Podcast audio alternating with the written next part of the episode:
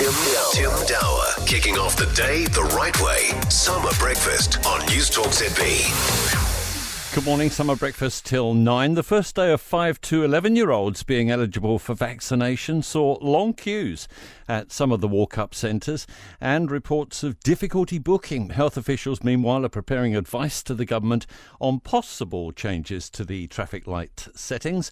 The Director General of Health, Dr. Ashley Bloomfield, is with us this morning. Good morning. And good morning. Did you get much of a holiday? I had a great break, thanks, and uh, we made sure all our team here had some time off. Uh, they'd worked very hard last year, uh, but they they also worked through the break uh, not just to respond, you know, to the ongoing uh, outbreak in the community, but also obviously some really important planning for Omicron and for the, the rollout of the vaccination for kids, which started yesterday. And what are you hearing about that? What's the immediate feedback you're getting? We've had all sorts of reports on that. People flying through in some cases, others sat in line for hours. Well, the, the, report I saw yesterday morning was that some people had had to wait for up to an hour at one of the centres in Auckland, um, maybe a little longer, but I know the teams uh, put in extra staff to reduce those queues quickly. Uh, we saw just over 14,000 children vaccinated yesterday around the country, so that was a good result, great start.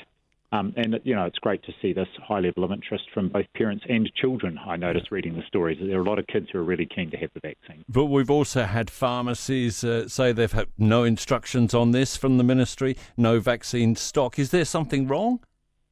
Uh, not at all. We uh, had uh, sent out in advance over 120,000 doses of the vaccine to 500 different locations around the country uh, uh, before yesterday, so there was there were plenty of places that people could go to get vaccinated, and um, I know that the team has worked hard uh, yeah. to ensure that there is clear instruction to uh, to GPs, pharmacies, and other places that are vaccinating. Why would they say they'd not heard anything?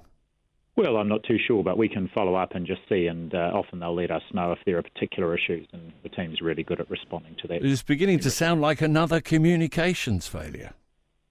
Well, I don't know what other communications failures you're referring to, but in this case, uh, definitely not. And the feedback I was seeing in both the mainstream media and, and, social media last night was really positive from parents and kids. So that, that's a great start to the program. All right. What do, what do you say to the parents who have mounted a legal challenge to the rollout to children? They say the approval process is flawed. They, they reckon it's illegal.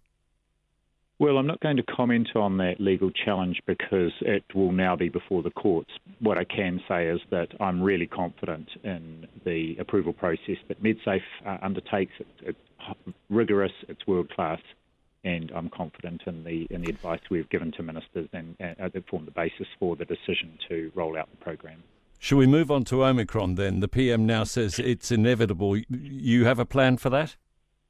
Uh, most definitely, and of course, a number of elements of that plan are already in place, including a switch to uh, to requiring everybody to do 10 days managed isolation coming into the country, uh, delaying that uh, proposal for self isolation for people coming in from Australia and other places, which would have started by now, and that's obviously been delayed to the end of February. But a key a key plank in the planning is the rollout of the booster program, uh, the Pfizer booster program. So just a, a, plug for anyone who's due their booster. It's only a four-month interval now, and so do get out and book and get that booster. That's one of the most important things that everyone can do to prepare for Omicron. Obviously, you're in a bit of a race against time, not wishing to over egg it, but uh, sooner or later it is going to crack through. We got lucky again uh, with the person who got infected in MIQ.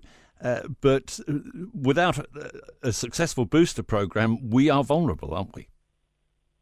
Well, we're not as vulnerable as a number of other countries because we've got very high vaccination rates um, for our, our double dose of Pfizer, you know, well over 90% now, which is great. And a lot of that is quite recent. Uh, but yes, the booster program is important. So, again, you know, just encourage everyone. We know there is good evidence that booster is both necessary and very effective against Omicron. So encourage people to get out and get that. And in the meantime, of course, yes, the teams are working really hard to make sure we keep the, the virus out of the country for as long as possible. Uh, on that point, do you agree with Professor Baker when he says we should be turning down the tap on people coming from overseas? Well, um, I think it's hard to imagine how we could do that. And, and, the important thing is that everybody coming in now is doing that 10 days managed isolation. And so we have got a, we know we've got a very good uh, managed isolation program. We have our testing program of our border workforce, our, our workers there, and that's what picked up this case uh, that we've found in the last few days, and we're able to then get onto it really quickly. So um, turning down the tap is is not as easy as it might be. Uh, to, it's not as easy to do as it is to say. What will trigger you to advise the government to alter traffic light settings? If if we had, say, an Omicron outbreak in Auckland, would that do it? Well, one of the things we are looking at is the current um, measures in each of those traffic light settings, you know, the green, amber, and red, because it is uh, based on a Delta type outbreak, and it served us very well. We can see we've had a, you know, effectively a really good summer here in New Zealand, and case numbers dropping now on average about 20 a day in the community.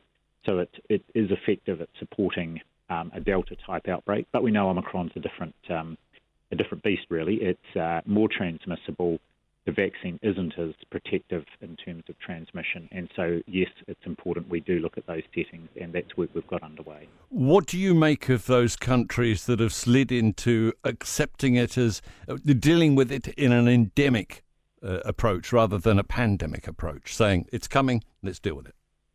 Well, most of those countries that are in that situation had no choice. They, they, they had Omicron widespread in their communities, and so they're they're managing it, and they've had to use a range of measures, including in countries, for example, the Netherlands, Denmark, quite a range of tough restrictions put in place on, on movement and gatherings to help manage it.